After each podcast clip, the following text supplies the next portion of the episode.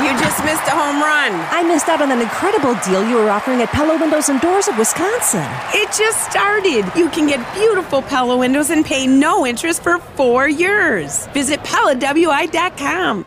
Live from the Annex Wealth Management Studios, this is the Jeff Wagner Show. The Acunet Mortgage Talk and Text line is open now. Give us a call at 855 616 1620. Now, filling in for Jeff Wagner, here's your host, Ryan Wrecker. Ah, that's a surprise. I didn't know the voice guy was going to say my name. How cool is that? What a pleasure it is to be here on WTMJ, and I invite you anyone that would normally interact with the show to continue doing that. They set me up with the text line, so I'm able to look at that. They set me up with the phone line, so I'm able to talk to you that way. The AccuNet Mortgage talk and text line, 855-616-1620. Another great way to reach the uh, station and reach me is on Twitter, at Ryan Wrecker. You can find me on there. I came in yesterday, flew in, called an Uber, because, you know, I don't have a car here. You fly in, and that's how it works.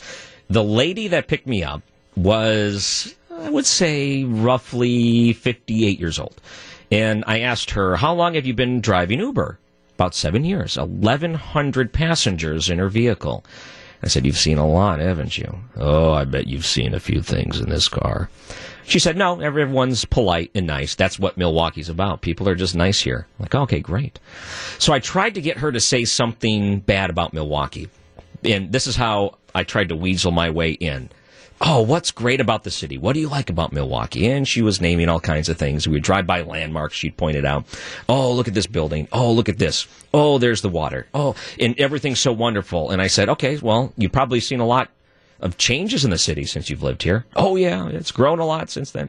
What don't you like about the city? You know what she said? Nothing. She said nothing bad about the city. Let me tell you this if you're looking for first impressions, you go to the Uber drivers. I don't know if the tourist bureau or the city are paying the Uber drivers, but if they are, it's working. Because if you take a step into the city and the person says something discouraging, they say, Oh, you won't believe what happened down here. And oh, there was a headline the other day and this person got hurt. And oh, look at this. And this building's out of the. If it was that, you, you'd walk out of the car into your hotel thinking, I'm afraid to leave this place. I guess I'm eating here. Room service. No, I, it made me want to walk the streets of Milwaukee and see more of it.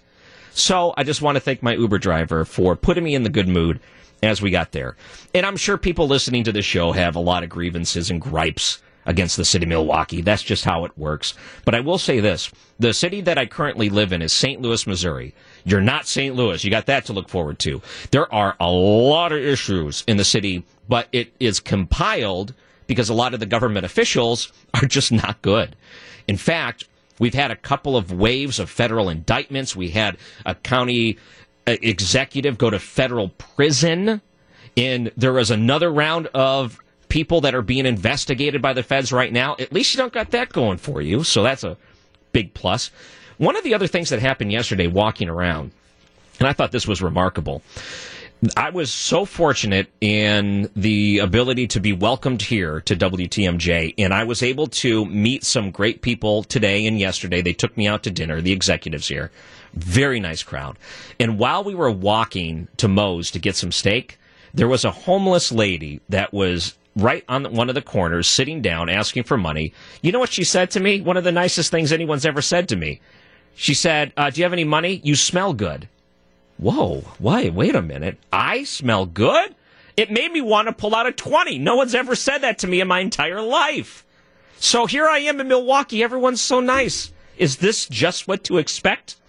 I don't uh, want to become cynical. And listen, I know the longer you live here, more likely you become cynical when you see problems not getting fixed day in and day out. But let me tell you this I've never had anyone stop me and say, You smell nice. And that is a uniquely Milwaukee thing.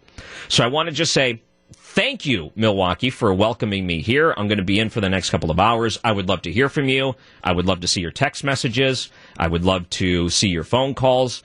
Uh, the text messages, Ryan, who are you and where is Jeff? I think Jeff originally said he was going to be golfing today, but I don't know if that happened. So he had a day off based on a holiday he worked a couple of weeks back. So here I am filling in. Please don't hate me yet because that text message was a little hostile. I read that and I think, oh, He's uh, really trying to judge me right now. I'm going to do my best to really impress you here today in the next couple of hours. In the next segment, there was that topic about voters in mail in absentee ballots that I don't quite understand. If you are really on the side of showing your ID to mail in a ballot, please give me a call because I'm hoping you can explain to me how you could weed out mail in ballots that have been verified through ID or not verified through ID. I don't see how you can logistically do this, honestly. I'm Ryan Wrecker, filling in on WTMJ.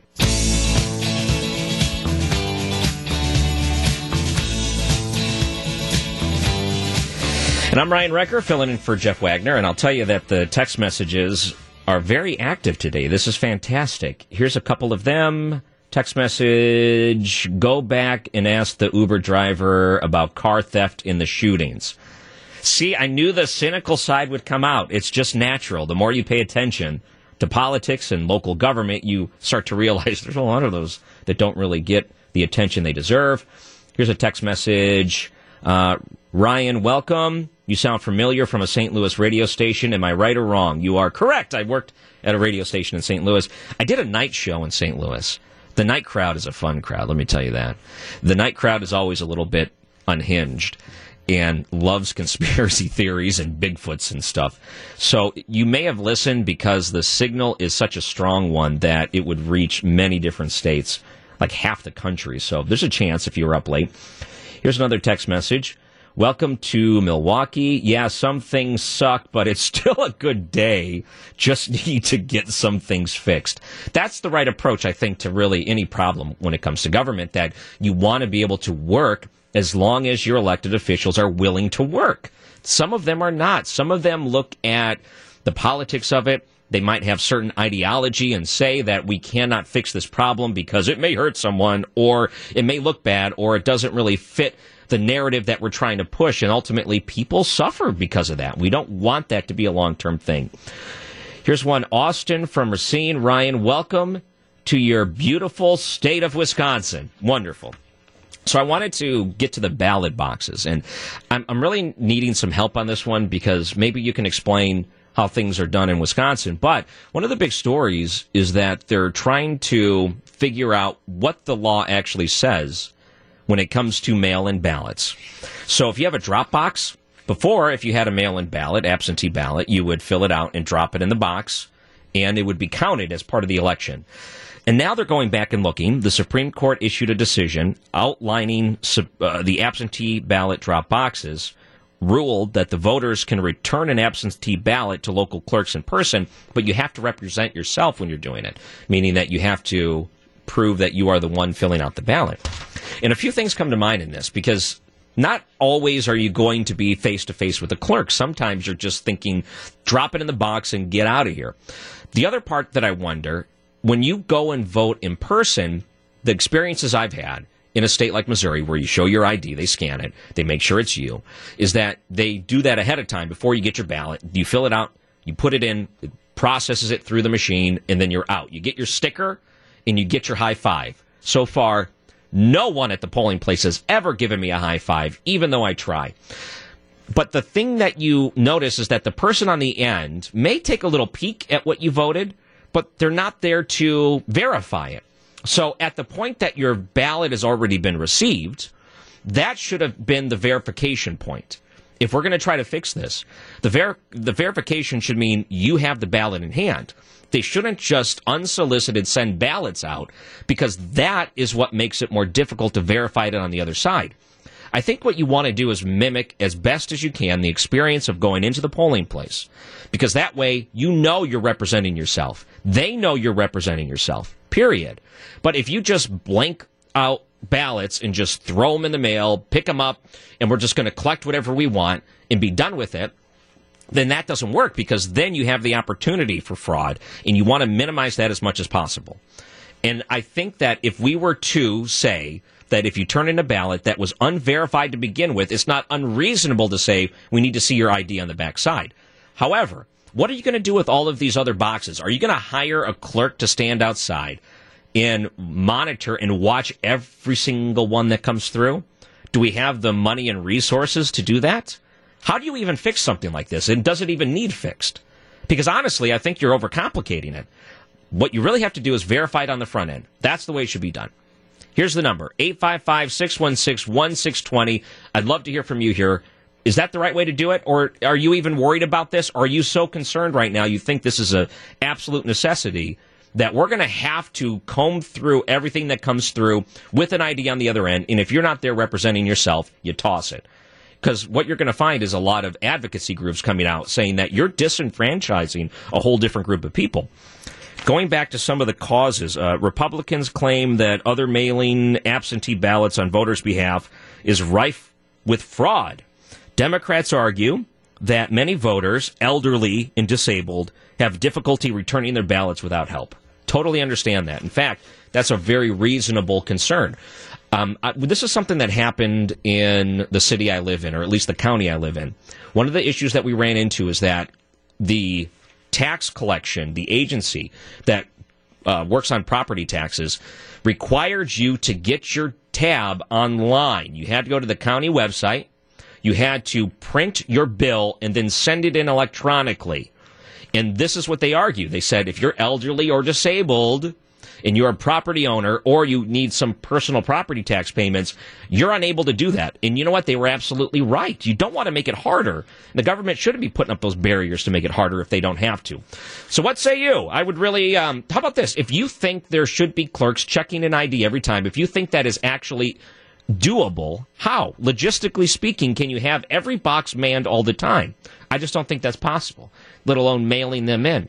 855 616 1620. We'll take some of your calls, your text messages coming up after the break. I'm Ryan Wrecker, filling in on WTMJ.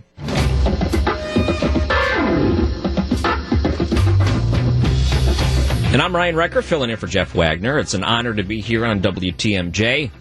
And I'm reading some of the text messages. Uh, I used to ride my Harley all over Milwaukee, but not anymore. Too violent. I'm telling you, I always wanted to get a little cruiser to just have some fun with, to ride.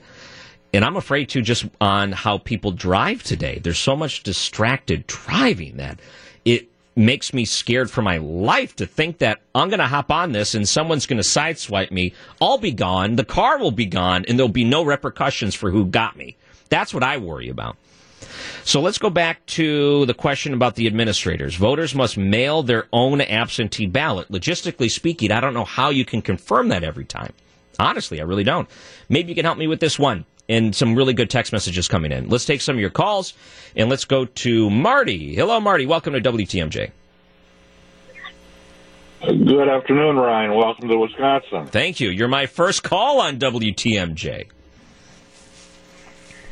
So well. I feel honored. As a former member of the as a former member of the Army, I served 14 years outside of the state of Wisconsin. Mm-hmm. How are they going to treat the service members who mail in their absentee ballots? Are they going to somebody going to, how, how can you confirm an ID? It doesn't make sense to me to have it to show your ID when you're dropping off an absentee ballot. How did it work for you? So when you were overseas, did they just say, "Here's a ballot, fill it out, and we'll send it back for you"? They sent me the, the ballots. I filled out my my ballot information on there, and I mailed it back to the state. Okay, just as simple as that. No, no questions, no ID. Nobody, no questions, no ID. There's. Okay. I served from 1980 to 1994, and uh, nobody had to witness that. Hey, it, yeah, this is me. Mm-hmm. It, it just doesn't make sense to me. Great. Okay. Thank you, Marty. Good to hear from you. That's very nice. All right, so part of um, what I wonder about is the exclusions that might be on that list. The exclusions meaning, okay, if you have a registered disability, does that mean you'll get a pass and we're going to allow this sort of thing? Was it Afghanistan or was where was it that when they had their first their first um, their first election, they had to put their thumbprint on it and this was back after George W. Bush and September 11th, and it was a pride thing for them because they wanted to show everyone that they are here showing the world that they are not going to be intimidated and they are going to put on this process to show that we want a representation, one that is not a dictatorship. And there was a certain amount of pride that went with that, and I think we all honored their ability to do that. But here we are today, almost to the opposite. We want to be anonymous sometimes because we don't want to be questioned. A couple of more text messages. I had to scan my driver's license to request an absentee ballot online. My husband and I drive to the post office drive up box to mail them. Of course, the driver puts both in the box. Seems like this is frowned upon. Oh, so you just had someone take the last couple of steps for you as you're watching like a superstar in the back of a limousine. No, I used to run a radio station where we would have a box for contesting. So if you wanted to win a prize, you had to fill out your information and drop it in the box. But you had to be very careful because there were certain regulations. You didn't want your radio station to get in trouble for people stuffing the ballot box or going in there and putting something else down that shouldn't be there because then it changes the odds. And when it changes the odds, technically you can get in some trouble. Sometimes people use it in nefarious ways because they want to try to cheat the system for their friend, their buddy. So these regulations could show you in a lot of different industries. They're there and they're already in place to make sure this type of fraud doesn't happen, let alone an election. Now think about how important elections are. Think about if you are concerned with election integrity and now you question the system. This is why I think a lot of people want to have uh, the, the, the lay down their head at night on that pillow, knowing that there is nothing going on, and that's why you want to remove those barriers, so everyone's satisfied at the end. But here we are. I guess it's 2022, and no one's satisfied with anything. You can jump through every hoop you can possibly jump through. Another text message that came through. My mom always put the ballot that was sent to her in her mailbox from the mailman. Did not have to leave the house. That was one of the concerns the last election, too. Some people said, now you're holding a very important ballot. If you are the mailman, Ooh boy, the the duty that you have to deliver this, the pressure to deliver this. And there were different news agencies. I remember one in Kansas City that decided to put this to the test. They had a hundred quote ballots that they mailed of the 198 came back. There were two that were missing, and they said, "Is that really the way you want to do it? Maybe you need to find a better system for it." So, actually representing it by putting it into the box physically might be the best absolute way to do that. All right, uh, thanks for your calls. Thanks for your text messages. When we come back, I noticed that there's a another push for the climate plan, and the New York Times is really doing their best to editorialize a news story. In fact, the very first paragraph inside of this New York Times article. I wanted to read it for you word for word, and you tell me is this journalism? Is this an editorial? Are they representing themselves as an opinion piece when it's really something they're pushing as a news piece? This is a good question, and we're going to do some of that coming back after the break. I'm Ryan Wrecker filling in on WTMJ.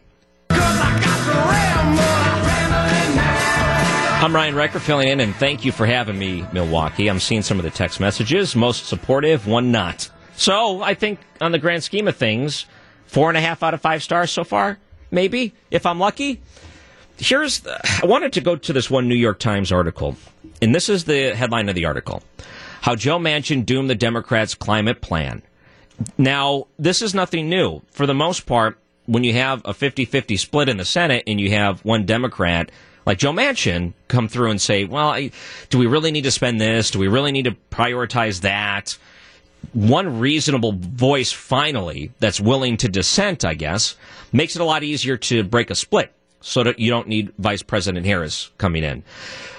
So that's important because you want to have some fiscal responsibility. You want someone that's more pragmatic in their approach and to say, do we really need to go further into debt for this? Or what else are you trying to tack on to this? For the longest time, I think Democrats tried to appease Joe Manchin based on the climate plan they want to put forward, the Green New Deal Part 3 or 4, whatever they're on right now. And because of that, Joe Manchin has received a lot of criticism, but he also understands he wields a lot of power. What's the old Stan Lee Spider Man thing? Great responsibility, great power. That's Joe Manchin right now.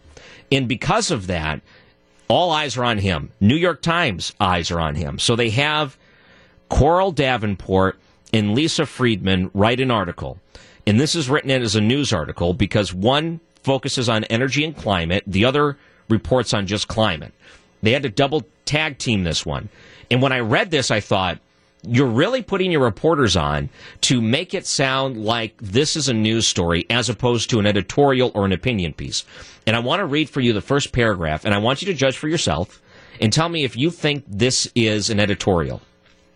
Now, again, this isn't the climate plan that Joe Manchin said no to most recently. First line, Washington. Sound like Larry King there. Washington. First, he killed a plan that would have forced power plants to clean up their climate warming pollution. Then he shattered an effort to help consumers pay for electric vehicles. And finally, he said that he could not support government incentives for solar and wind companies or any of the other provisions that the rest of his party and his president say are vital to ensure a livable planet. Boom, boom, boom. Three sentences. Is that editorial and opinion, or do you think that's news? And part of the problem that we ran into is if you were to look at CNN, I'm just going to use them as an example, because they were the gold standard for presenting news going back to the 1990s. When it came to opinion and editorial, you had Larry King at night, and everyone loved Larry. Really, he was fantastic. And I go back and look at it and say, wow, what a great interview talk show because it was clearly different than the rest of the show. They weren't showing the grainy, uh, Baghdad videos that you saw throughout the 90s that CNN got a lot of notoriety for. It wasn't like that. It wasn't the Desert Storm, anything along those lines. It was here's clearly a different part of CNN that is meant to be opinion and editorial. And it was great because he interviewed a lot of newsworthy people, but he did it in a way that wasn't always meant to make news. He also interviewed movie stars and celebrities, and it was fantastic. At some point, Larry King retired, and that's when I really look at CNN as, you know what, you gave up.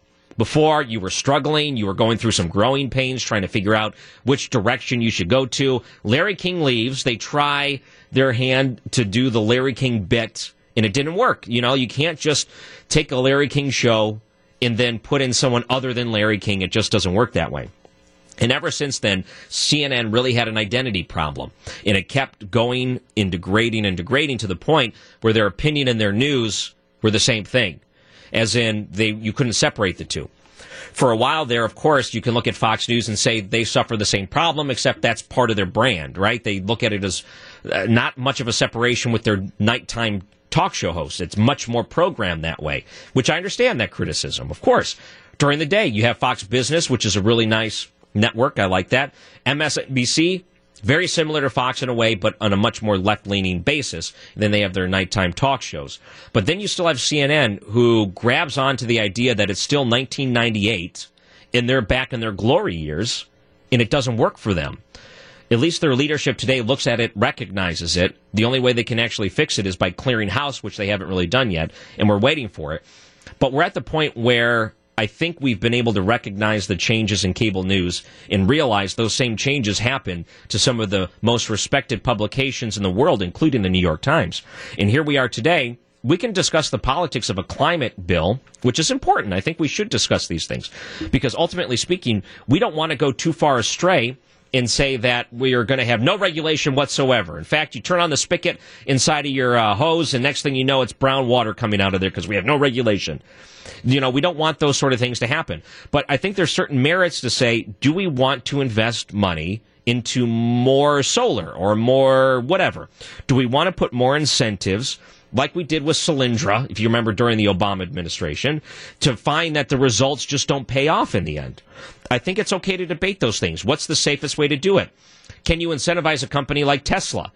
Because Elon Musk has done some pretty amazing things when it comes to electric vehicles and becoming one of the best uh, electric vehicle cars that everyone is uh, loves to drive. They love their brand that you can look at that and say, how did you encourage a company like that to do it because they had a vision without forcing a company to do it through incentives so they fail because they don't have a vision? There's a fine line between that. And I think there's more nuance to it. Unfortunately, if you're Joe Manchin and you look at it and say, this is a waste, I'm going to side with the Republicans on this, they're going to make it look out that he's the bad guy. When in reality, he's the reasonable guy. And we need more like Joe Manchin and something like that. I'm Ryan Wrecker, filling in for Jeff Wagner on WTMJ. It's Ryan Wrecker in for Jeff Wagner. Thank you for having me in Milwaukee, and it's been fun so far. I wanted to read this one text message that came in.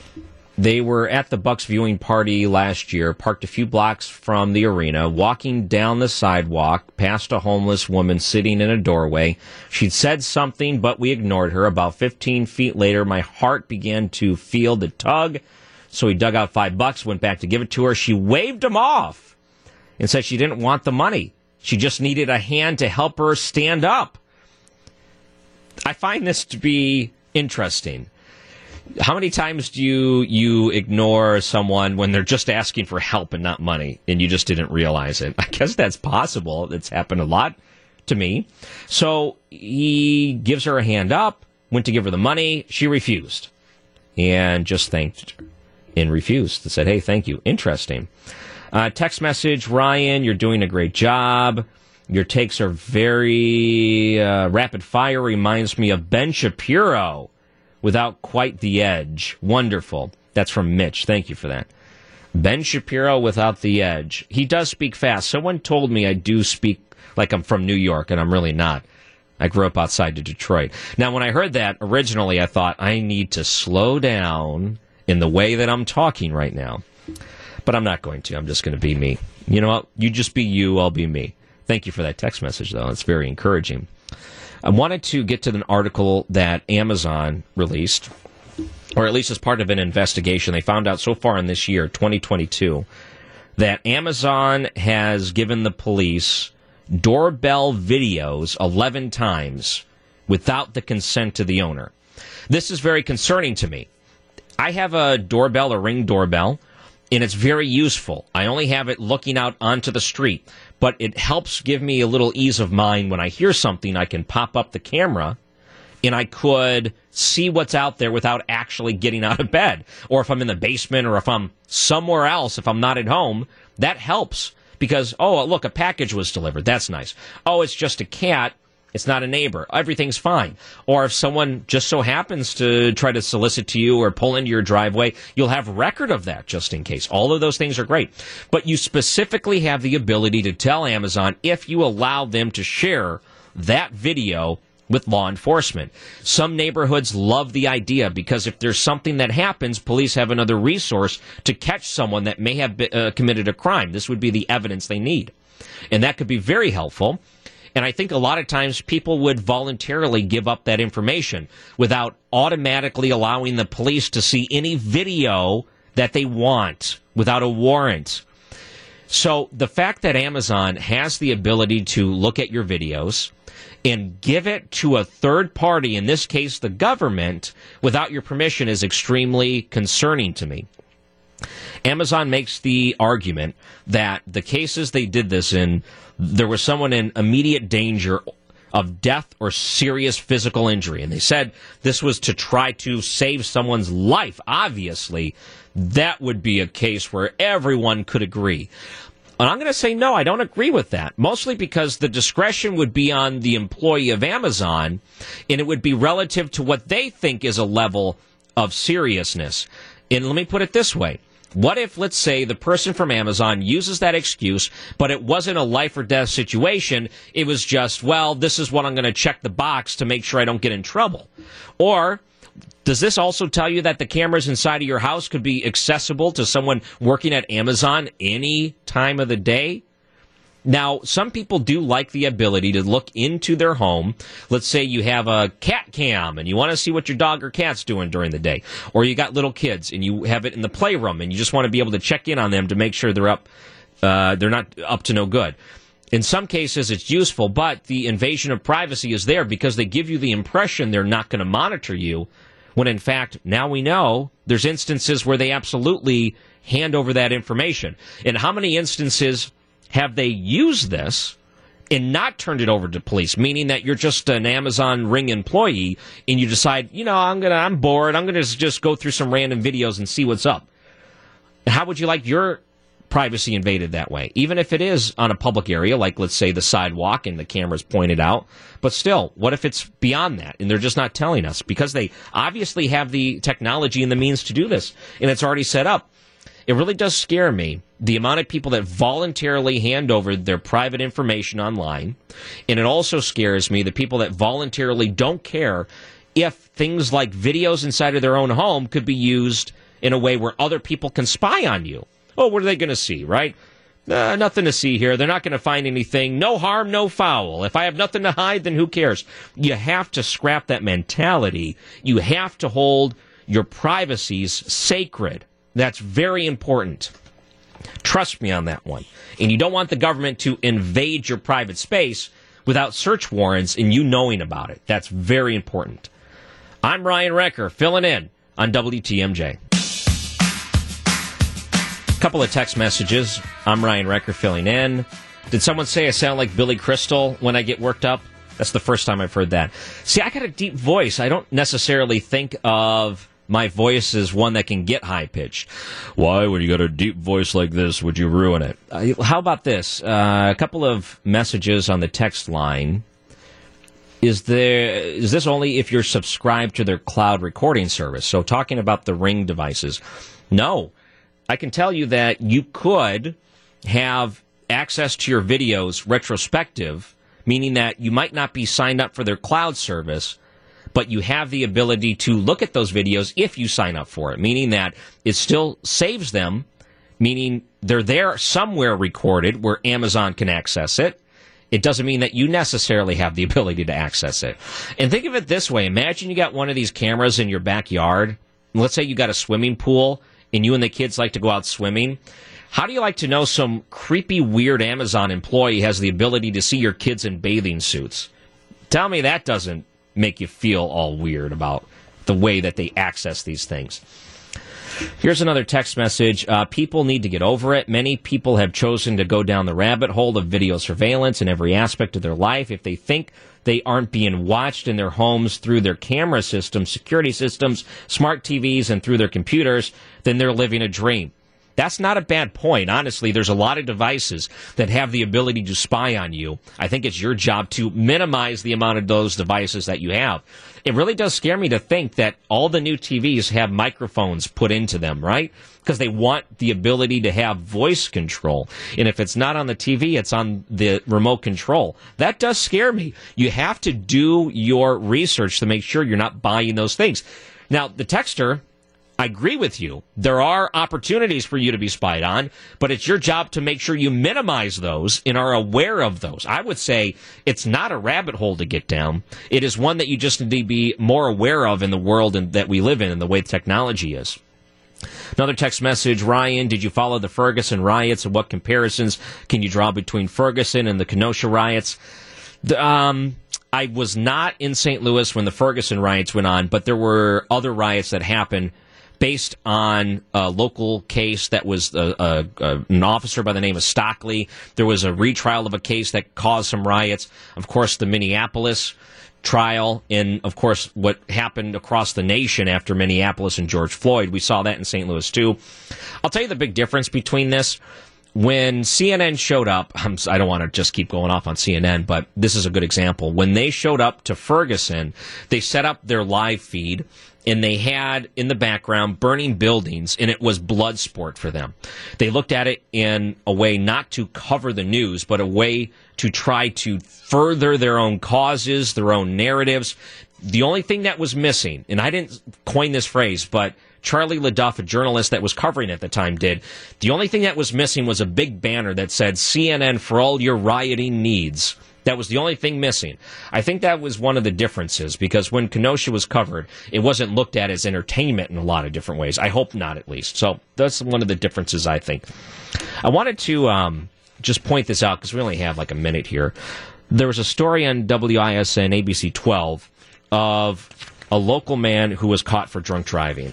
And I just want to point this out. When I was doing research for some of the local news stories that were going on, I thought, why is this one of the top stories on their website? Why are they covering a guy that was arrested for drunk driving? This is locally a Milwaukee man, third DUI, was apparently under the influence when caught, said he's been drinking since he was nine years old and, quote, drinks alcohol like it's coffee, according to the criminal complaint. Two things to point out here. Number one, if you're ever arrested for something stupid like a DUI or embarrassing, don't come up with a really good, funny line for police because that's how you get above the fold. You want to hide that as much as you can. You keep your mouth shut and don't say anything funny or stupid because then you're showing up in all the search engine results. So if someone's trying to hire you and they pop your name in, this is going to come up. Oh, you drink more alcohol than coffee, huh? So I'm just going to give you a word of warning. Learn from this dude. Number two, He's got a big bump on his head. I wish I knew what that was. If I were him, I would encourage, or at least maybe if he was listening, to get that checked out as fast as you can. I'm Ryan Wrecker filling in on WTMJ. Live from the Annex Wealth Management Studios, this is the Jeff Wagner Show. Now, filling in for Jeff Wagner, here's your host, Ryan Wrecker. Oh, that's so cool to hear that. It's been fun. Thank you for the messages.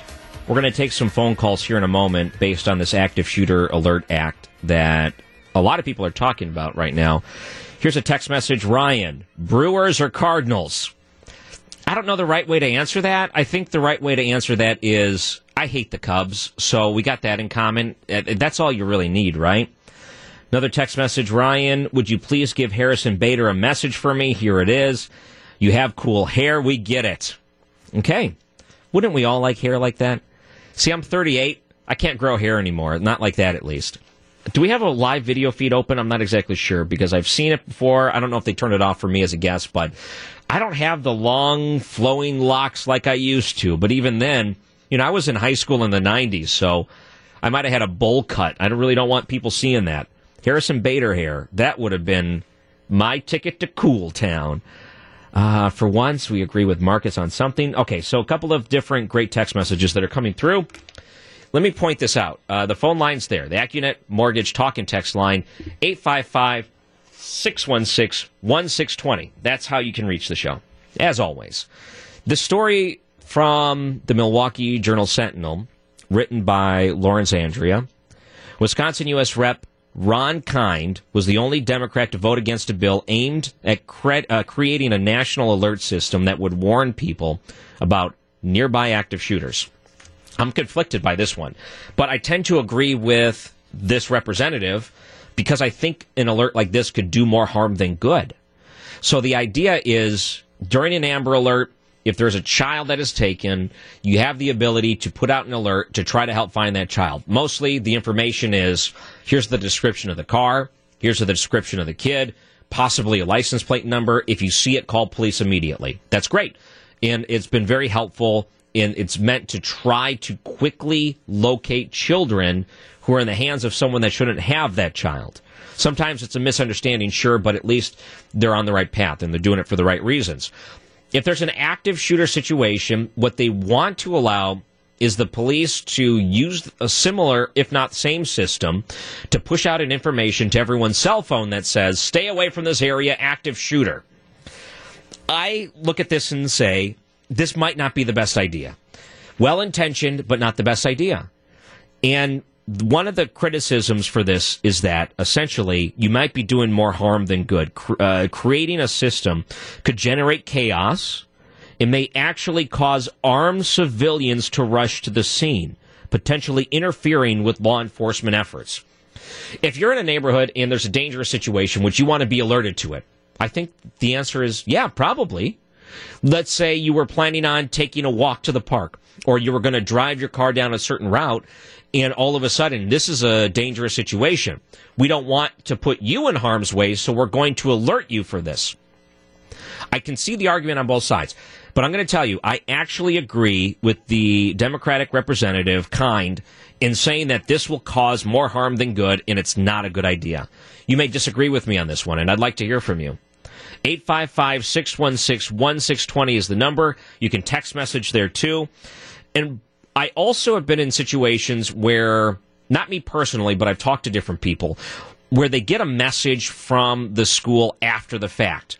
Let's say the kids are playing on the playground and someone fires a gun in a neighborhood close to that school. Let's say it's in a dangerous area, and that happens. You get some insane, crazy, terrible people that would pull the trigger of a gun in proximity to children playing if it's a playground or if it's a school or a park or anything like that. It's a very scary and dangerous situation because inadvertently you might strike and kill a child. Very dangerous. But you find out about it after. Let's say it was one of your kids on the playground at school. They hear a gunfire. They rush all the kids inside. Would you want to know immediately that happened to your kid? Let's say them rushing for safety inside of a building, or would you rather find out about it after the fact? For me, I think I would want to know right away. That's why I look at this and say, okay, it's well intentioned. But in today's world with Uvalde and the video footage of the police officers doing nothing, you know exactly what would happen. If there was a instance where there was violence and they said, we're putting out this alert immediately, you know people are going to show up, well intentioned, and they're going to act like they're Rambo or the, what Die Hard, McClane, and go into that school. That could absolutely cause more harm than good. So you have to be so careful in these situations. And I would tend to think that it's a worse idea to send the alert out than not send it out. But what do you think on this one? 855 616 1620. It's called the Active Shooter Alert Act. They passed it through. It looks like it's happening. I think this may be more harmful than good. I'd love to take your calls after the break. I'm Ryan Wrecker, filling in on WTMJ. Maybe this is an indication that we've lost all confidence that police or administrators would be able to handle this on their own after what we saw in Texas, the terrible tragedy at the school there. It does scare me it also makes me wonder what type of relationship you may have with your kids' teachers and administrators. And have you ever eyed them, like you know, give them up one down, uh, up and down, just to see if you think they would be able to have the courage to protect those kids if something went down? Here's a couple of text messages. Um, don't we already have this bill in place? I've gotten alerts that said large police presence. Please avoid X street. You know, I've seen those too in some ways. It's a different system than I think the Amber Alert. I think it's sometimes you're signed up for local text alerts, kind of like severe weather alerts. Sometimes you have different agencies, TV stations, radio stations that give you the ability to get alerts when there's something coming your way. Sometimes you see things like that, those private text alerts, not necessarily from the government, but that could be true. It might be different here in Milwaukee in a system I'm not familiar with. Here's another text message that came in, and I'd like to hear from you 855 616 1620. That's the number. If it were my child, I would rush to the scene and do whatever I could to get to my child. And I think that's what the concern is. I don't think the concern is that you would be brave enough to intervene and try to protect your children because I think anyone listening today would absolutely do that for your kids or your kid's friends if they were adjacent to it, whatever it is, or even any child inside of a school to begin with. But I don't want to run into a die-hard situation where we have people crawling through air ducts to try to get to the bad guy inside. Because ultimately, if you're rushing in with your private weapon, that definitely causes more harm than good. And then what the police look at you as the threat. And then you get there and maybe you want to observe and it makes things worse too because now you might be in danger it's tough because now you're talking about your kid's safety and if anything you would do to protect that child. What about the idea when we had confidence that they would take care of this inside of the school? I thought we were talking about securing schools to make sure this wouldn't happen, training administrators and teachers on what to do. So, in case there was an instance where someone was into the school that shouldn't be there, so we were at least making sure that we were putting ourselves in the best possible situation to react to a problem if all of these other safeties failed. Are we still doing those things too? One person texted in, after what happened in Texas, I want to know so I can personally go save my child or die trying. It went through. The Active Shooter Alert Act was signed through, and it looks like there were a couple of Republicans that voted in favor of it, uh, 260 to 169. It looks like there was a overwhelming support for it. Now, I don't know how each state is going to set this up to figure out a system, but get used to this. States and technology or government and technology never work at first, so it's also slow. It'll probably take a long time for that, too. Another story I wanted to get to I am getting killed with this inflation right now. I mean, I am absolutely looking at my bills every single week, uh, every single month, I should say, and it just brings me to tears. I drop to my knees when I see these things and say, please, no more of this. You know what my electric bill was this past month? Now, in St. Louis, it's been a little bit warmer the, what was the temperature here in the low 60s in Milwaukee? It's beautiful, wonderful. I can only pray for that type of temperature. We've had a couple of weeks where it was over 100 degrees.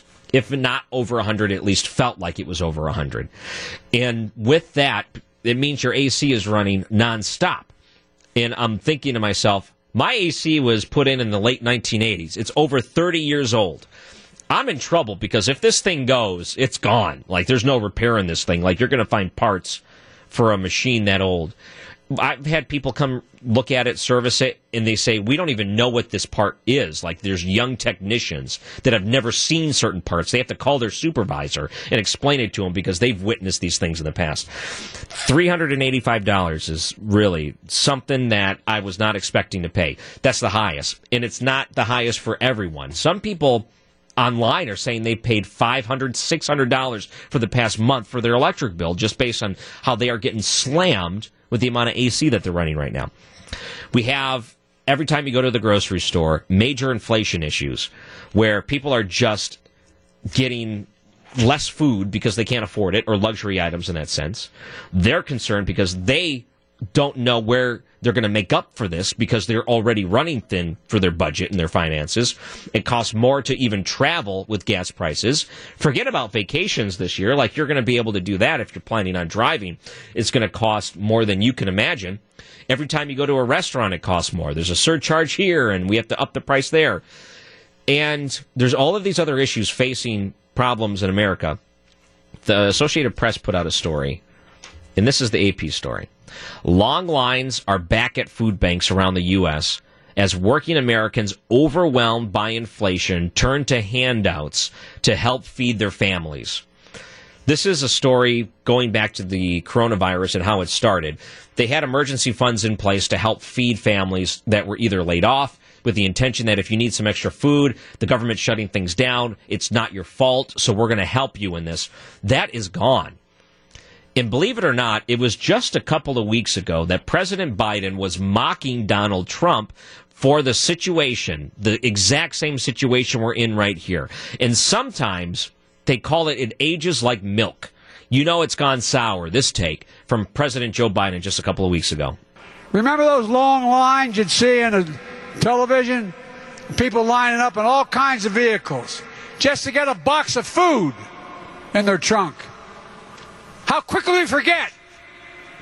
People were hurting. And what did the MAGA crowd want to do? Forget it. Forget it. God, this is the United States of America. The idea that people would have to wait in line an hour, hour and a half to get a box of food in their trunk. It's just unbelievable. All right. Let's see how that aged. Again, headline from the Associated Press. Long lines are back at food banks around the U.S. as working Americans overwhelmed by inflation turn to handouts to help feed their families. Inflation at a 40 year high. Gas prices continue to be over four bucks a gallon. What, or, or if you're lucky, three ninety nine. You will do a dance outside of your car if you can find it for three ninety nine. Rent is rising. If you have to move into a new place, you're paying more for that place. You're paying more for groceries. You're paying more for everything. It's not a great time for the American economy. And if you're thinking about retiring, good luck. Don't look at that number right now. There's a hundred things that are going against you right now in Joe Biden's economy. None of them are good. And here he was a couple of weeks ago.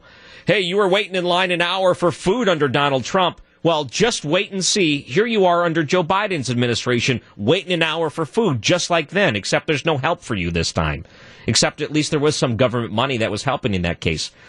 And sometimes the schools even put on these food drives because they understood that the kids, since they weren't going into school and they were learning virtually, that they had to supply some nutrition to these kids. A lot of them depended on that lunch. Low income families depended on that lunch.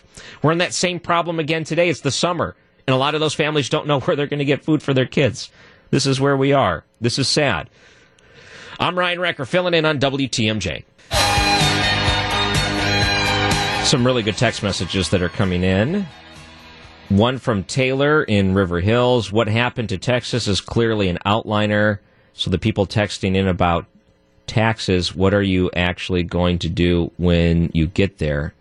Um, oh, texts. I see. So not taxes, texts. Yeah, what are you going to do when you get there? That's a good question. I mean, honestly. Here's another text message. You should stop picking on Joe Biden. I'm sure that every time he or Jill or Nancy Pelosi go shopping, or fill up their cars with gas. They are suffering the same high prices we are. I'm sure they are too. Wow. How would you like to fill up Air Force One or one of the limos? What do they call it? The boss or whatever the new presidential limousine is? How would you like to fill that bad boy up? Whew, boy. Imagine trying to pay that tab. I have a feeling that Joe Biden hasn't bought anything for himself in an awful long time other than ice cream, and probably not even that. Another uh, text message, and I think the text message that came in was sarcastic, sarcastic, so we'll take that for what it is. I'm guessing every one of the Democrats or liberals that don't think inflation is a big deal for the rest of us. I've never pumped gas, worked an honest job, or bought their own food in their life.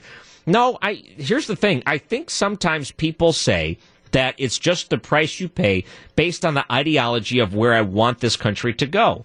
So you can look at some of the factors that are causing these things right now, and you are so inside of the camp of the Biden administration or whatever administration, local governments, that it would concern you that inflation is going on, but not enough to drop your support of that person. I think that happens across the board in politics.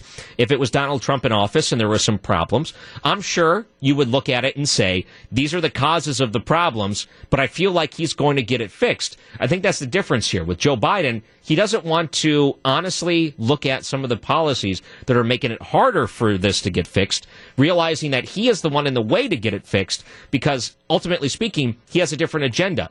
And those things that are in the way are the things that he wants to accomplish. So in the meantime, you're just going to have to suffer. And that's the thing they don't want to say out loud, but in a lot of ways, that's exactly what's happening. So I get it. And I, I under, no, I, I wouldn't just broadly categorize Democrats or liberals in that way when it comes to them not realizing inflation's a big deal. I think a lot of them are online complaining about their rent going up and not going down. That is just common at this point. So when we come back, there's a few other things I want to get to. There was another story out there in this has to do about education. In Arizona, they have dropped the bar. You do not need an education or at least a college education in order to be hired as a teacher in Arizona. This is concerning and scary to a lot of different people. I, for one, think we should start encouraging more real life people to get into the schools. I mean, how often have we found that people just go completely un- unprepared for what real life is going to throw at them? I want a real life teacher in there teaching my kids, someone that's going to show them the way. It doesn't necessarily come from a college education, but we're going to talk about that right after the break.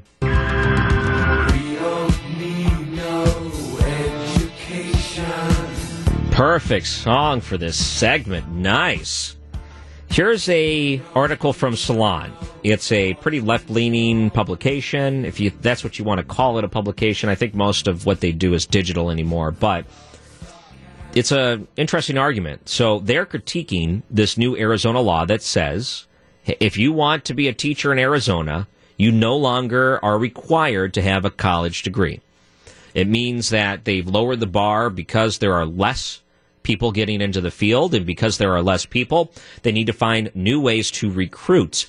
And we've lowered the bar in so many other different ways. And I don't mean that as a negative per se. Like, for example, if you think about the military today, you can have tattoos when you couldn't have that before, right? Or law enforcement. If you wanted to become a police officer before, they had, okay, you, you can't have the tattoos, but now you can. I think most areas have found different ways to get around low recruitment numbers. In St. Louis, one of the issues is that no one wants to you know, put their life on the line because that's what you're doing in St. Louis for, you know, 40 grand or whatever it is for a starting police officer. So they said, okay, you can live outside the city. Before there was a requirement that you had to live in the city that you served. Now you don't have to. And it still didn't really pick things up. I guess pay is a big part of it. If you are trying to get a job in Arizona and they don't pay that well for being a teacher, then it's harder to recruit because there may be other private entities that are hiring. Catholic school or charter schools, whatever it is there may be other opportunities for you. And that means your public school teacher really has to have the heart for it or maybe have some sort of connection. And that's how you find the next person because there's just not naturally coming to it. So part of the problem that they saw was that maybe it's because the bar is set too high when it comes to the education required. So you just have to be attending a college course, meaning that you might be in college, taking a course, uh, you know, night course once a week, and that will make it possible for you, since you're working for your degree allegedly, to become a teacher in Arizona. This is what I would say. Don't discount those without a college education so quickly. I think that the life lessons you would learn from most people are coming from those without college education. Think about your parents. Did they go to college? What life lessons did they teach you as their kid versus some of the life lessons your teachers may have taught you in class? And I understand you may have some great teachers in your life, those that are memorable and those that stand out. You may call them the greatest teacher in the world. And they may have taught you something very important or they may have impacted your life in a very positive way. But I will say this um, the life lessons I've learned from people without a college education are much higher than that in anyone that I've ever had in school. And I will also say, let's say you're a shop teacher. If I walk in, I'm not expecting that shop teacher to have a college education. I just want them to know how to use a saw without chopping off my finger. I want that. Or how about this? If they're a gym teacher or anything else, in some ways, I would even propose that schools should have teachers with street smarts more often. Maybe a quota system. How about every school have at least a couple of teachers there that have no college education and they could be the ones to teach financial literacy courses. Why? Because maybe they were the ones smart enough not to put themselves into massive debts to get a low paying job to begin with. I'm not saying that to insult teachers. Maybe that came out wrong. What I'm saying is sometimes those that have it together are those without a college education. It doesn't necessarily mean everyone with a college education has it together. And we need to find ways to celebrate that because they can teach kids. They, they have a, a very important lesson that they could teach kids. Do you think it's necessary to have a college education in order to teach children? What do you think? What do you think? I think that, you know what? Go for it. Uh, more power to you. Why? Because a lot of these private entities don't always require it either, because this is more of a public school problem than it is anything else. Let's say you go to a religious institution, doesn't have to be Catholic, but it could just be someone that is, you know, faith based school. They don't have it. And you know what? Those kids come out of it with a great education and rightfully so because they have other motivations to try to get that kid educated in a godly way per se but it could be done in other ways too not in the public school system of course here's the phone number it is 855-616-1620 should you have a college education to be a teacher in Arizona, they say, no, you don't need one. And you know what? It's not the worst idea I've heard. In fact, I'm perfectly fine with it. I'm Ryan Wrecker filling in on WTMJ.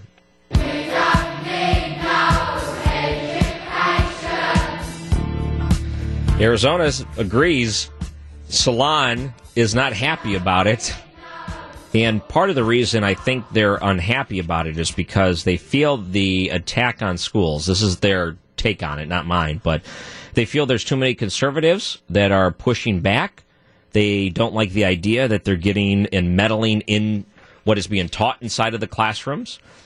And they also, I think, resent the fact that charter and private schools for years were not requiring certification in order to run or teach inside of the school. Voucher systems are becoming more popular, and they see that as a threat to public schools.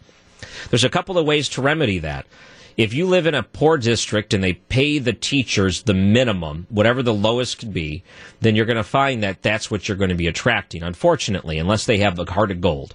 Some of these different areas, if you live in a richer area, more taxes and more resources are put into those areas. You may have a much higher end uh, ability to bring in a teacher that is very qualified and, in fact, above qualified because they would like to work for more money because their services and their skills demand that sort of thing. So, what does that mean in the end? Let's say you're looking at the poorest school districts and they are hurting and struggling and they can't recruit and they're taking anyone they can. Wouldn't you want to broaden the scope of who you would bring in in order to try to give the best chance of that kid to succeed?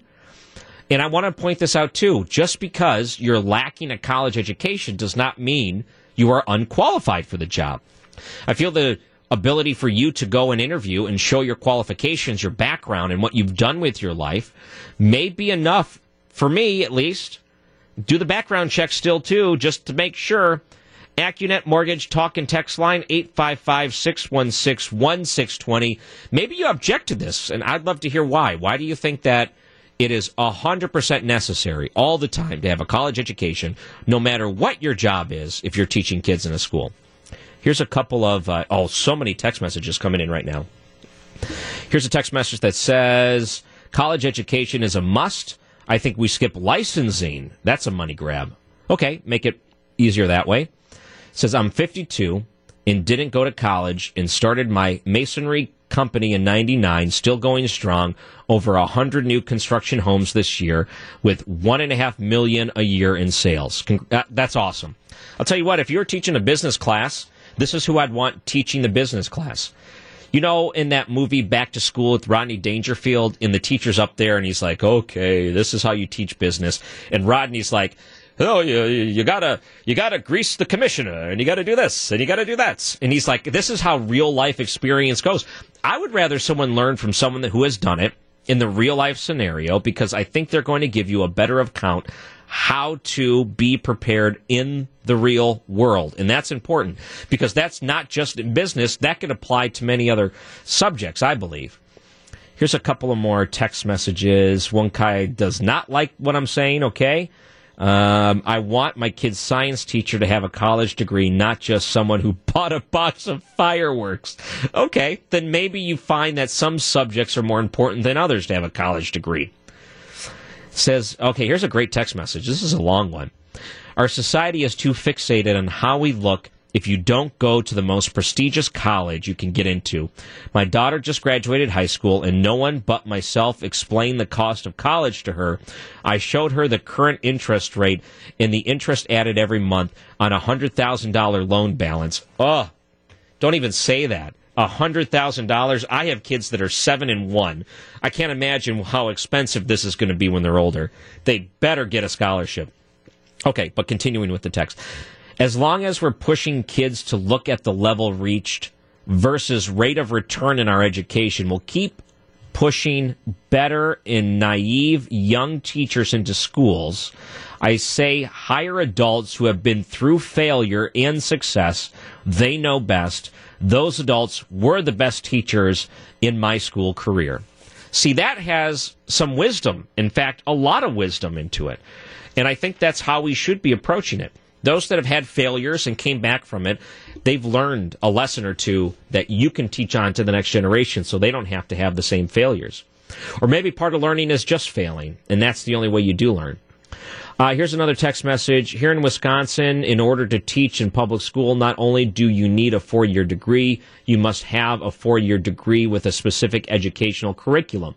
So, again, a lot of barriers in that case.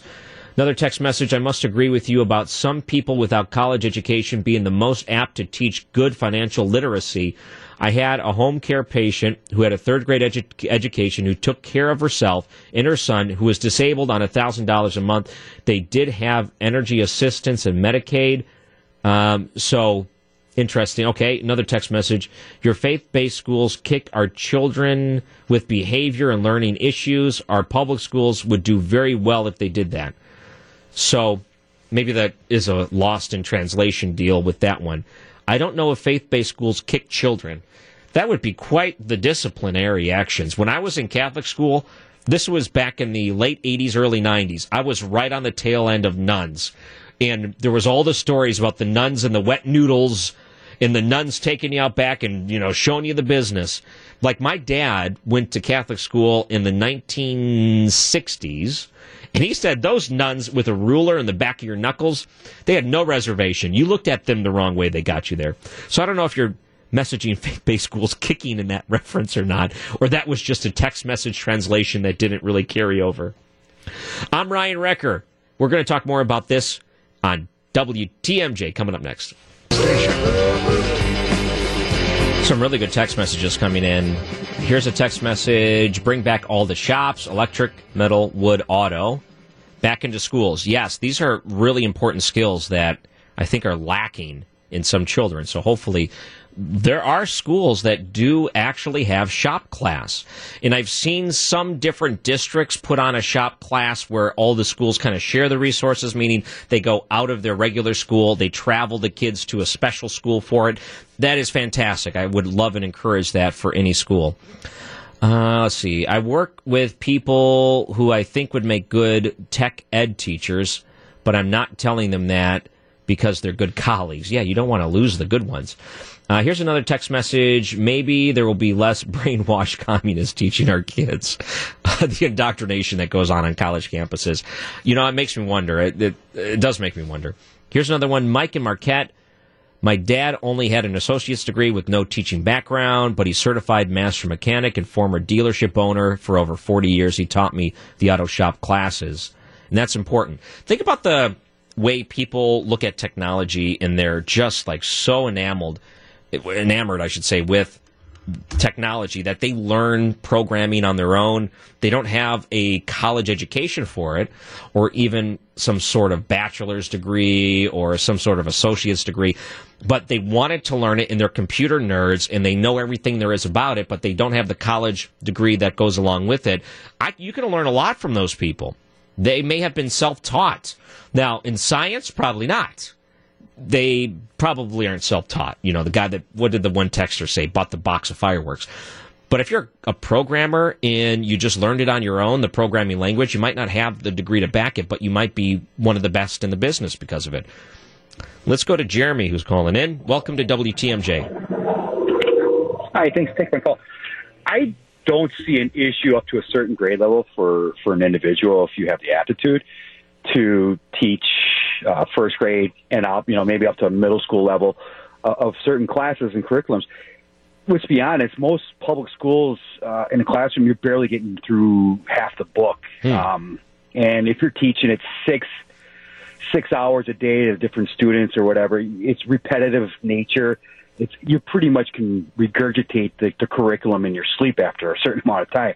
So maybe being a teacher's aide under under the tutelage of a teacher for maybe a couple years, mm-hmm. and then you know uh, test into it possibly as far as yeah, I'm able to teach a first grade level mathematics test or a second grade level math. I don't see any reason why you couldn't do that. You don't necessarily need a four year bachelor's or a 10 year master's degree to teach 13 year olds pre algebra. You know, that's an interesting point because going back to the Obama administration, do you remember when they were trying to push Common Core and the way of thinking about mathematics and whatnot? And a lot of times as an adult, you would look at that and say, wow, that is so many extra steps to add two plus two to try to teach a child a certain right. thing. Maybe the part of this is maybe they want to teach kids in a certain way and they want it to be uniform. And in order to do that, you have to be trained. But ultimately, the kids are going to suffer there because there might be easier and better ways in a lot of subjects. Right. We have apprenticeship programs all over the place for people to learn uh, with mathematical aptitudes for AC, HVAC, things like that. You know, you, you get under the tutelage of a, a, a seasoned veteran, learn the ropes, learn the industry, learn how to install, learn how to service these things, do some uh, additional classes, take some testing, that state certified testing for requirements. But you can do it and become a very good, you know, HVAC installer and or service technician based under those circumstances. I don't see why you couldn't apply that to to uh, grade school through middle school level education. Sure. Thank you, Jeremy. Yeah, I think when you're at that level, it's a whole different deal because you're going to have to deal with some crazy kids. It takes a whole different type of person. In a lot of ways, a college education is not going to teach you how to deal with a bunch of seven year olds running around and going crazy. That's life experiences. One other text message that came in, and I think this could be very true from Jeff. Most certified teachers are probably going to argue against that by default because they don't want to invalidate their degrees. Is it all for naught if you went to school? Probably not. If anything, if you're going to school only because you feel that it's the only chance you have, um, as opposed to actually learning life lessons, bettering yourself. And in some cases, if you're going for a doctorate, bettering the world. It depends on what your motivations are. Maybe you just want to give the best experience to those kids. And the way that you feel the best way of doing that is to go through college traditionally, then more power to you. You're absolutely able to do that. I don't think you exclude someone without a college education. I also don't think you should look at uh, look down on them for not having a college education. All right, we have one more hour coming up after the break. I'm Ryan Wrecker filling in for Jeff Wagner. You're listening to WTMJ. From the Annex Wealth Management Studios, this is the Jeff Wagner Show. Now, filling in for Jeff Wagner, here's your host, Ryan Wrecker. So cool to hear the voice guy say my name like that. Another hour filling in, and it's been an awesome honor to be here in Milwaukee with you today. Let me point out another story that seems to surface every once in a while, and it's this idea that there's a universal basic income out there for everyone. Was it Andrew Yang who ran for the presidency as a Democrat? His whole idea was we need to start getting money out to people immediately. So if you're under a certain income, what was it, $1,000 a month. In a lot of ways, politicians always like to dangle that carrot. They say, if we can just give out free everything, then they'll vote for us. And that is a very strong argument for some people. Now, think about the promises that were made under Joe Biden as president. In a lot of ways, you heard Democrats saying that with Joe Biden in, we're going to forgive student loan debt or we're going to the fill in the blank. There's a lot of things that could happen. Now, for the case of Joe Biden, he wasn't always on board with these things, but they gave the impression that there's going to be enough people further left than he is that would get the job done. That's not what we're seeing here. Luckily, in a lot of ways, I'm so happy that's not what we're seeing right now. I don't think a universal basic income is a good idea. I don't think student loan forgiveness is a good idea and they try to tout the benefits of these things as in there's going to be more societal benefits if you were to forgive the loans or just give free money out to everyone that wants it than there would be a downfall. I would argue that absolutely not is the case. Now, let's look at all the money that the government gave out during the virus. We had two stimulus packages that gave money out to everyone that qualified. And the qualifications were what as a couple you can make under 300,000 a year and you still got money? Give me a break. You know, you're, you could be making $150,000 a year and still qualify for federal free money during these stimulus packages. A lot of people looked at that and said, "How are you helping the young individual? The, the, the excuse me, not the young, but how are you helping the poor individuals out there?" So we gave all this money out. We did it again. People that got the money were happy because they spent it on whatever luxury items they want. Now here we are in July of 2022 Inflation is as high as it's ever been, and even higher than any other point in my lifetime. And it's not getting any better. And one of the things that compounds the problem is that the Biden administration at this point does not have a real answer to fight this. Now, they raised interest rates late, maybe not soon enough to try to do it. And we're going to find other problems with rising interest rates, including people losing their jobs in the near future. That's just what happens. But you got to contract the economy somehow to try to get things back on course. And while this is happening, people are looking at it and saying, well, maybe just printing an endless amount of money wasn't a good idea. Maybe giving out an endless amount of money wasn't a good idea because we just can't afford it. And we know it's going to come back and bite us at some point. So, where does that lead us today? In Madison, this happened just within the last couple of weeks.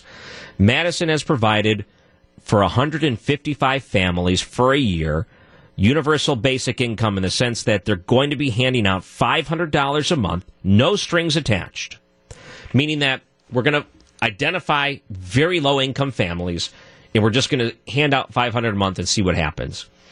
So there's a few questions. One, will the money be used responsibly? So is it going to be used to try to pay off some debt and that way they're not paying as much because there's not much of an interest rate on it anymore or maybe get themselves out of debt? Will $500 a month over the course of a year, $6,000 be able to help you with something like that? You know, maybe. If I'm guessing if you're in debt, $6,000 would help. In some cases, it won't do a lot if you have student loans, for example, or a car loan, for example, that you're underwater. Will they be more responsible in the future, knowing that they could perhaps build up a little nest egg? Sight unseen. We don't know. Any of these things could happen. And in this case, it's the government handing out money to families. It's their money at that point. They can do whatever they want. But if you're looking at societal benefits, we need to find out is this actually going to help things? Or are we going to find that it's just going to be making up for high inflation? Or is it going to be making up for high gas prices? Or is it going to be making up for loss of employment because the person lost their job because of rising interest rates and people are just spending less at businesses? And because people are spending less, there's not a need for as many employees and companies contract. This is the fear that's going to happen with these interest rates rising and people spending less because of inflation. All of these things are concerning. In the city of Milwaukee, your mayor is looking at this and saying, well, maybe we put on a pilot like Madison. Maybe this will be beneficial for anyone out there for some of the low income families. I'm going to warn you right now. This is what's going to be the hard balancing act. Is the money going out the door to these families the highest priority you think for those families right now? Maybe for their sake and from their perspective, yes. But do we have the money in the individual cities to do this? And should the money be directed in other ways? Is that the most responsible use of your taxpayer money without knowing there's actual benefits to this? If anything, I think the best thing you can do if you are the government is find a way to get out of the way of people. And if you have the opportunity and you have a giant surplus, the best thing to do is to back away on some of the taxes you pay as a lower income and then use that to try to let the person earn more and then keep more of what they earn. I think these are the things that you should be focusing on right now. A couple of different things you can do if you want to reach the show. I'd love to hear from you in this last hour from the AccuNet Mortgage Talk and Text line, 855 616 1620. I'm Ryan Wrecker, filling in on WTMJ. There's some really good text messages that are coming in that I want to read. One said, It will not be free. Free money does not get used responsibly. We saw that during the COVID and stimulus money, how many people went on vacation or bought cars versus paying their mortgage or the rent. I will say, at least for me, I was able to work throughout the virus, and even when there were uh, people getting laid off, I fortunately was still working, and we received those stimulus money even though since I was working, I didn't technically need it to make up for a loss of work. We did use it on a vacation. My, I took my family to Disney. But I will point this out. The only debt I have is my mortgage. We've been very responsible financially. And we decided, you know what? This might be our only opportunity to use it. Now, let me point this out real quick. And I think that this is an, a, a very interesting point. And I'm, I'm just going to try to I'm going to say this and I'll be sensitive when I say it, but when you receive the stimulus money, if maybe you and the audience received it, I think it is inevitable that we knew at some point printing out endless money would not end well for us. How many of you put money aside to try to offset some of the inflation that we knew would happen based on this coronavirus spending packages? I think we're smart we understand the way that these things work, and we knew that there would be repercussions down the line for this endless amount of spending. How many of us were responsible enough and said, you know, we're going to save this for when the inflation hits. That way we won't get hit as hard. I'm going to guess no one raises their hand there. I think they use the money in all different ways. So I guess in the strictest sense, maybe no one was responsible with this money. Here's a text message get a job. okay.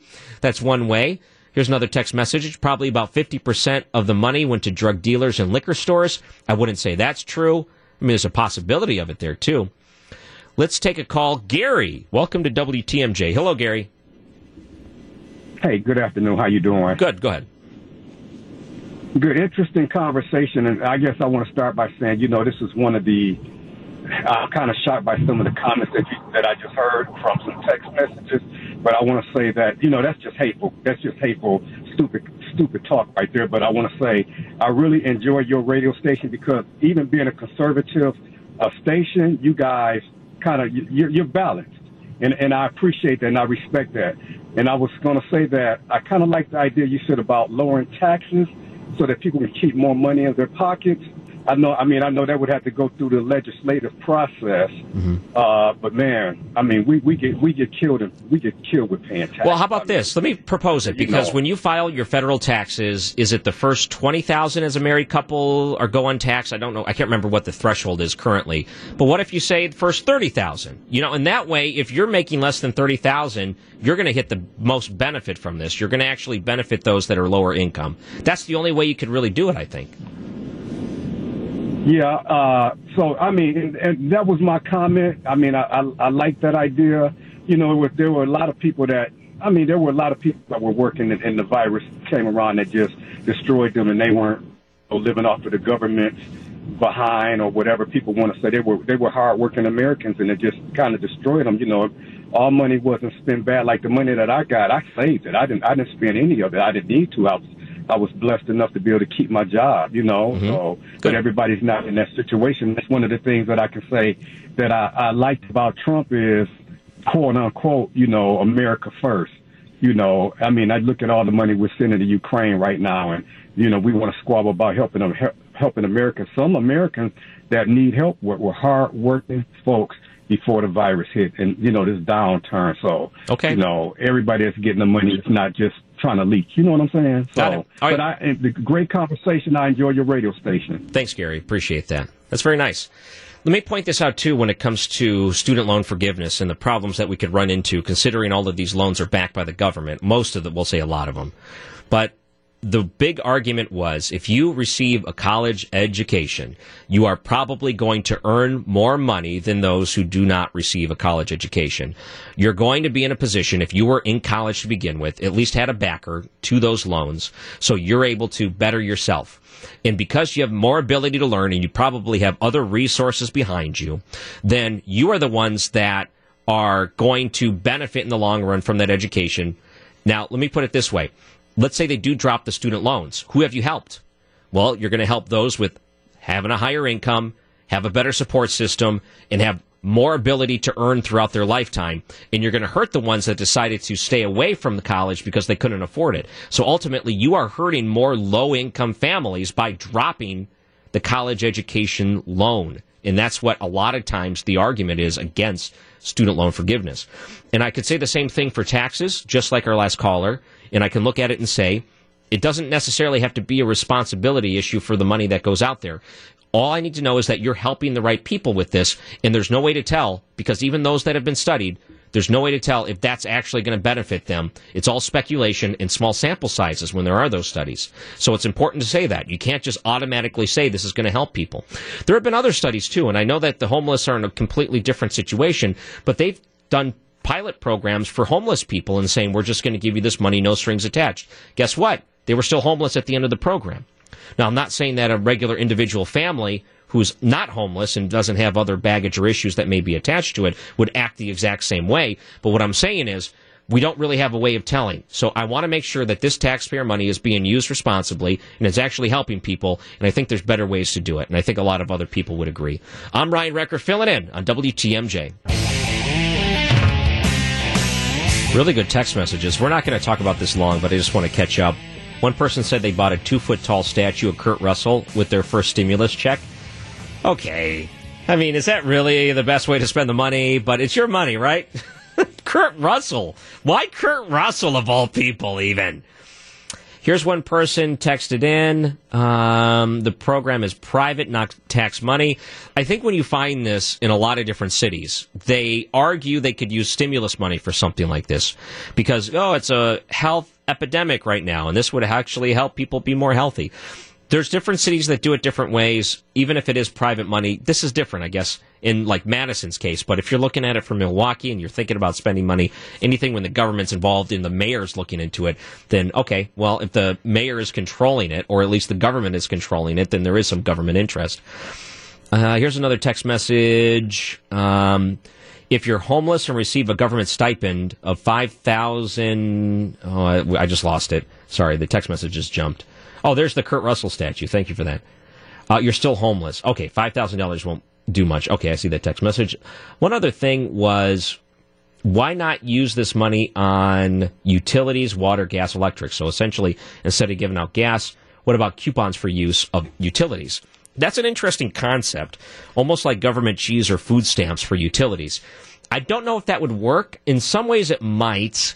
Here's the thing that you would find. I think that if it wasn't a regulated industry, like, you know, the electric rate you pay for the most part is regulated. They may petition and say they want to raise the rate, but there has to be a reason for it. And the way energy prices are today, you know, the next time any energy company petitions, they're going to get it because they'll be justified to look at what's going on with the economy and everything else with inflation today and Obama's, excuse me, with President Biden's economy and not really fighting this aggressively. So we're, we're going to be in trouble. But think of it this way if it's any other thing that's unregulated and they're giving out vouchers for it, what's going to happen to that market? Well, the prices are going to jump like crazy because there's going to be more money into it. There's going to be as the same amount of competition, but more money into the pot. You know they're going to ask for more money then. So you got to be careful because you don't want to drive the prices up for everyone. Just having handing out vouchers. I wanted to also look at Summerfest. Obviously, I don't live in Milwaukee. Well, maybe it's not obvious. Maybe I haven't checked in with you. I'm Ryan Wrecker, filling in for Jeff Wagner today. I don't actually live in Milwaukee. So I don't get to go to things like Summerfest. I know a lot of people travel from out of town and they do enjoy the festivities for it. And a lot of people have been talking about the attendance. So you try to find the best way to phrase it. Where are the successes? Where are the failures? What are things can we do better for next year? And when you have a giant festival like that, you're starting immediately. You don't have much time to rest because something like this on this scale is pretty grand. Now, let's look at it this way the big debate was, and you've even heard it in the news, you may hear it again. Do you keep it to the weekend or you go back to the more traditional schedule where you have it throughout the week? I think about it, at least from my standpoint. I have young children, and when we go to events, the thing that we think of is I want to go on the day with the least amount of people.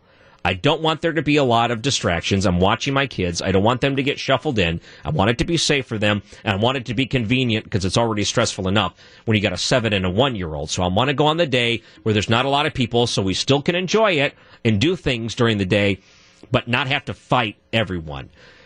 To me, you stay away from the weekends if that's the case. And if you want to attract people like me, you're going during the week during the summer. I might take a day off of work and enjoy it with the family, whatever it is, because it's something special. So that's the type of people when you don't have a full week schedule that you're pushing away. Because then they're going to have to consider, do I really want the hassle of watching a seven and a one year old with massive crowds funneled into just a couple of days over the weekend? And some people may look at it and say, weekend I got plans. You know, it was nice to be able to go during the week, and parking was a little bit easier. And the attendance was a little bit lower, but I still got the full feel for it. And I still got the food that I wanted, all of those luxuries that come along with it. I think that the argument of bringing it back to a full week is going to be a strong one in the future. They're really going to have to consider because they're going to have to find out would they rather cut some of the expenses of a week long event if it meant more people, or do they want to keep it shorter on the weekend, spread out over a couple of weeks. If it meant that they're going to compress it and they'll probably save money because they're going to be staffing appropriately as opposed to overstaffing during the week when there's less people. It's just one of those balancing acts that they're going to have to figure out. And I'm curious how they're going to play it. But either way, what an awesome thing to have in the community. I think everyone here could all agree Summerfest is one of those wonderful Milwaukee things that they want to be here forever and ever and ever and ever and ever. Want to say thank you guys for making this easy today. I've had fun the last two and a half hours. I'm Ryan Wrecker for one more half hour with you on WTMJ. Mabel texted in that parking was $60 on Saturday at Summerfest. Ooh, boy. $60. So you peel out the purse or the wallet and you just have a bunch of 20s. You're like, here's a 20, and here's a 20, and here's another 20. I bet you found a way to pack everyone into that car. You got about 12 adults in there sitting on each other's laps, just trying to save money getting into the Summerfest. I do want to thank everyone that's messaging in the nice words. They're saying, Oh, you're doing a great job. Thank you. This is a lot of fun. A few things I wanted to get to. Uh, this is not, I don't mean this in a political way. I just look at this and say, the people that surround you in a campaign are important because they are putting things out on your behalf, and I'm going to guess this is one of those scenarios that's awfully embarrassing and tacky. And it happened to be with the former president, Donald Trump. So his ex wife, Ivana Trump, passes away at the age of 73. Real sad. From what we understand, they had a really good relationship, and we know that people that have had other past relationships with Donald Trump don't always say the nicest things about him. But she always did, and she was the mother of the children, and they seemed to get along, and that's nice. When she passed away, a lot of people came out and said really nice things, including Donald Trump, who said she was a wonderful, beautiful, and amazing woman who led a great inspirational life. Her pride and joy were her three children, Donald Jr., Ivanka, and Eric. She was so proud of them as we were all proud of her. Rest in peace, Ivana. And then underneath it, there was a message that said, donate to my campaign. So to me, that's really tacky. Now, obviously, Donald Trump isn't putting out messages through his donor email list Obviously, someone else is writing that for him, and that message may have very well been written by him, but you know he's not on the computer through. Uh, what's that one? Oh, I can't remember. It's like um, there's there's all kinds of different email services that help you get emails out in mass to groups of people. And you know he's not logging into that website and managing that. So someone else is doing that. They should have known better because that looks so bad and so tacky to put out a message to your ex wife, the mother of your children, someone that you care about still, and to, and to see, oh, yeah, we're going to use this as an opportunity to donate, ugh, not in the not in the right context there. Yikes. Here's a story, too, about Harley Davidson. I have paid attention to the right to repair for a while. Really, this started with Apple computers. And the right to repair is one that's pretty simple. If you own a piece of technology or a car or a motorcycle or whatever that is, the idea is you have the ability to repair that without going into the manufacturer. In Apple's case, let's say there was a problem with your laptop, you bring it into their Genius bar, they look at it and they say, oh, you're just going to have to buy a new laptop. You go down the street to a computer repair shop, they open her up, and they'll say, oh, no, no, no, um, it's just this one wire came loose. It's $30 to fix it, and you're fine. There's a big discrepancy a lot of times. Apple makes the argument that if you were to buy third party parts, or have someone that's uncertified working on your computer, it could be a danger for you. Your battery might explode after all, so we need you to come in and have it fixed by our people. And in some cases, we'll even tell you to throw it away when actually it's still good. People become skeptical. If you own a car, you should be able to do the work on your car without voiding the warranty on the car. It, if you know how to do a brake job, you should be able to do the brake job on your car. If you know how to change the oil, you should be able to do that. Tesla is notorious for not allowing you to do your own repairs. They say that because of the battery on the thing, you have to take it into a service tech, even to do the easiest of repairs. And if you decide to otherwise repair something without their technician, they'll disable features on your car until you take it into the shop, their shop, to fix it the what they say quote unquote right way is. We see that Harley Davidson was fined by the FTC for violating the right to repair law. And when I read into this a little bit further, they say things like putting aftermarket tires voided your warranty. Uh, no, it shouldn't be like that. In fact, if you own the product, you should be able to repair it. That's a fundamental thing about your property is that you have the right to control it.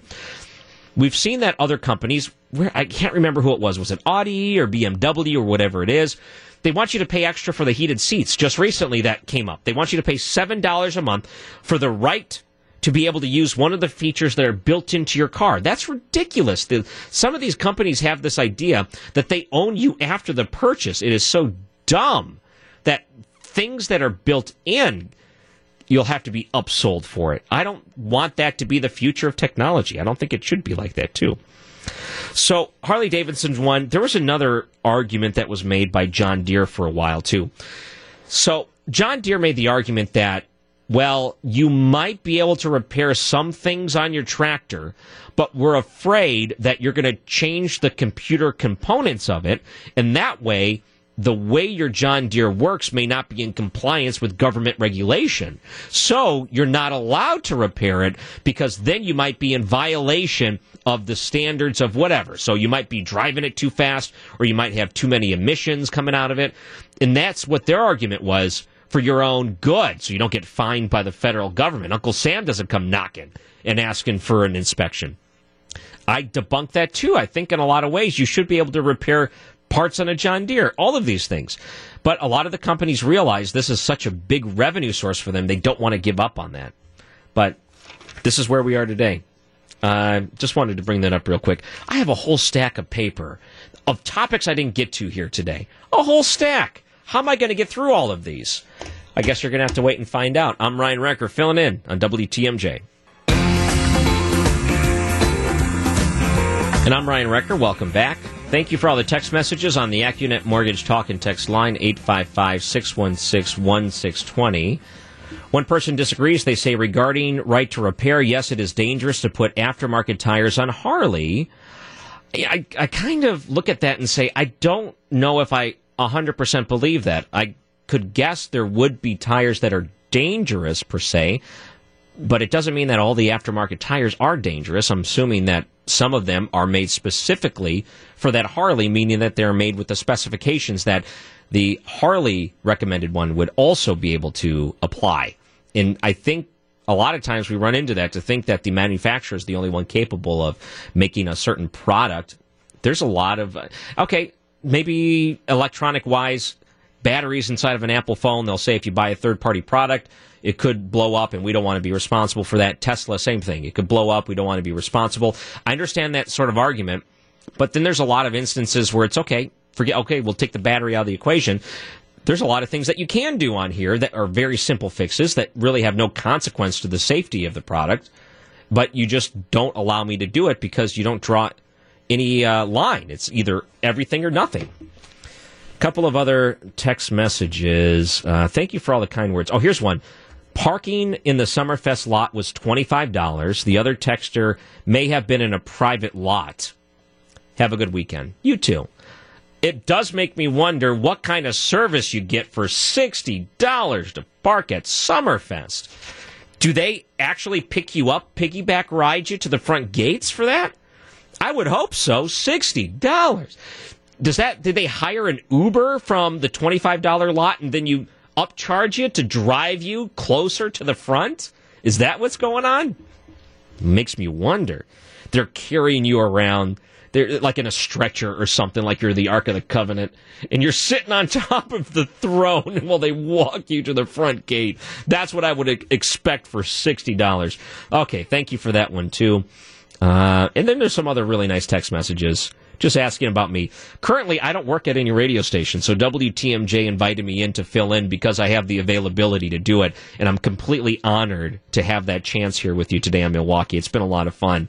My first show on WTMJ. This is super cool. I get to check something off the radio nerd list in my. I've always wanted to do something like this. So let's um, another technology story.